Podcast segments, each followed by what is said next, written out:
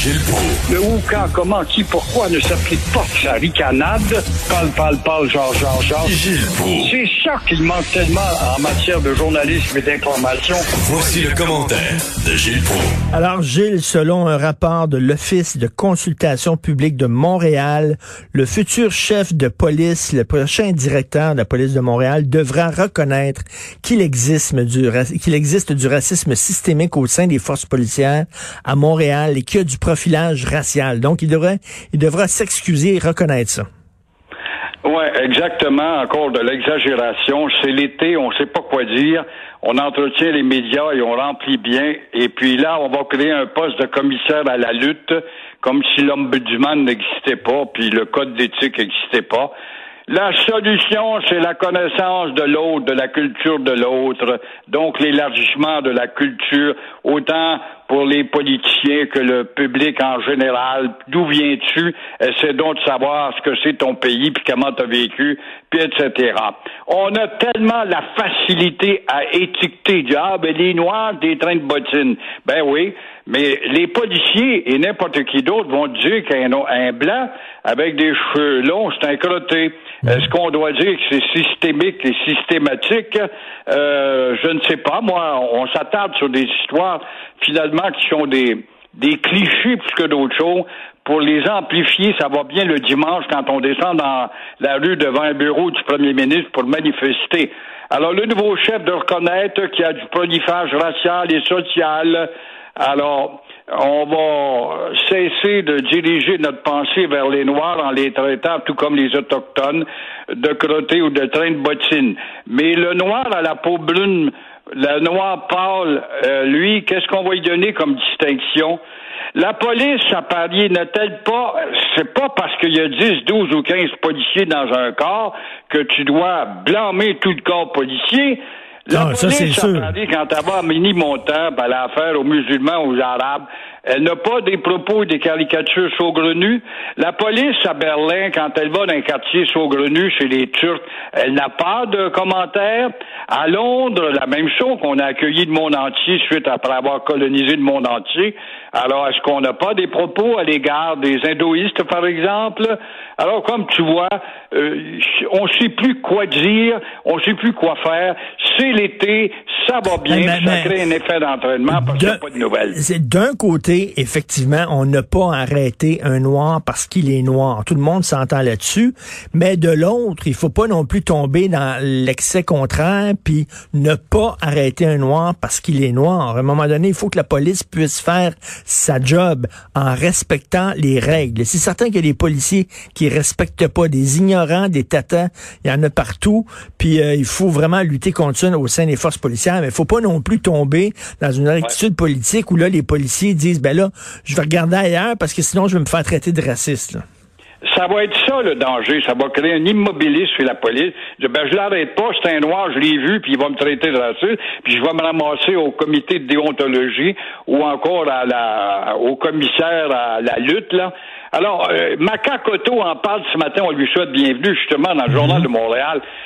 Faites donc la connaissance des autres cultures. Tâchez donc par le biais de l'école et de la culture de connaître autrui. Et c'est ça la solution, tout simplement. Et ça va prendre une génération, ça. Et là, vous voulez parler de la loi 61, là c'est le premier gros revers, hein, le premier gros euh, chaos de, de la CAQ. Oui, c'est bien de le dire, c'est le premier knockout, il n'y a pas de doute KO euh, face à, à la partisanerie de l'opposition, des libéraux surtout, qui sont bien placés, eux autres, pour parler de corruption, eux autres qui, pendant 15 ans de temps, se sont fermés à la gueule, et puis les autres partis qui veulent se faire un capital parce qu'on parle pas d'eux autres, qui sont inexistants dans le décor. Alors là, Legault a peut-être subi un gifle ou un chaos, il n'y a pas de doute, puis il se console quand même devant le fait que sa politique euh, d'achat de produits québécois gagne en popularité. Alors, ça m'amène à dire, mon cher Richard, et tu vas être sûrement d'accord avec ça, surtout cette semaine et à la veille de la fête nationale, c'est le temps de commencer à parler de ce que nous sommes, la fête nationale, de passer à une autre étape, soit l'affirmation promise depuis janvier dernier de la nouvelle loi 101 qui n'arrive pas. Et cela au moment où on reste insensible devant l'empirisme du cégep Dawson, où 62% des clients sont des anglos. Alors, il est temps, M. Legault et le gouvernement, de passer justement, si c'est vrai et c'est logique et lucide de dire, oh, le gouvernement a passé une loi pour protéger une espèce animale en voie de disparition, il est grandement temps de passer une loi pour renforcer la loi 101 pour protéger une culture en voie de disparition. Mais là, je vous pose la question la, la, la, Saint-Jean, avant la Saint-Jean, il y avait une signification. C'était les, les Québécois, euh, puis c'était le fait français, puis c'était notre culture qu'on défendait.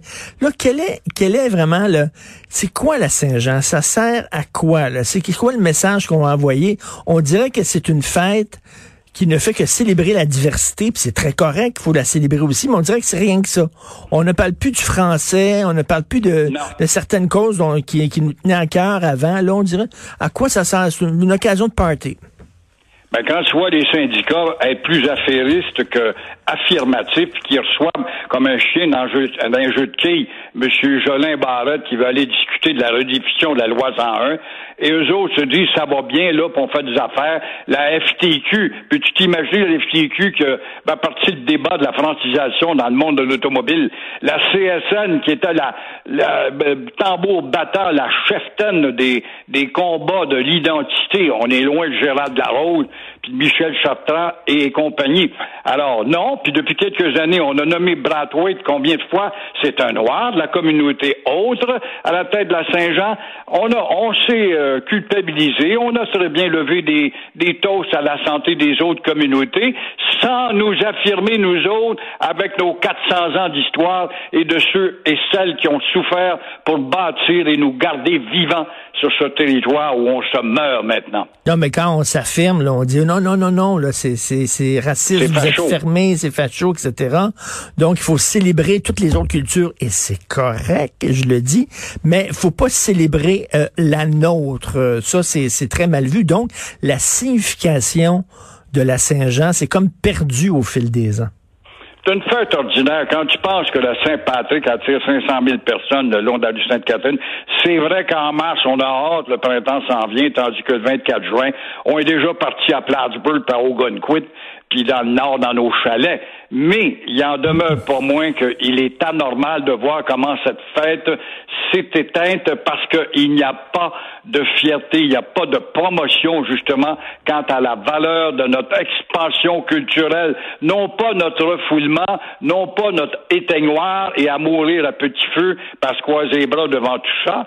Et là, au moins, il y a un gars au Parti québécois c'est vrai que c'est un historien et c'est pour ça que je le salue.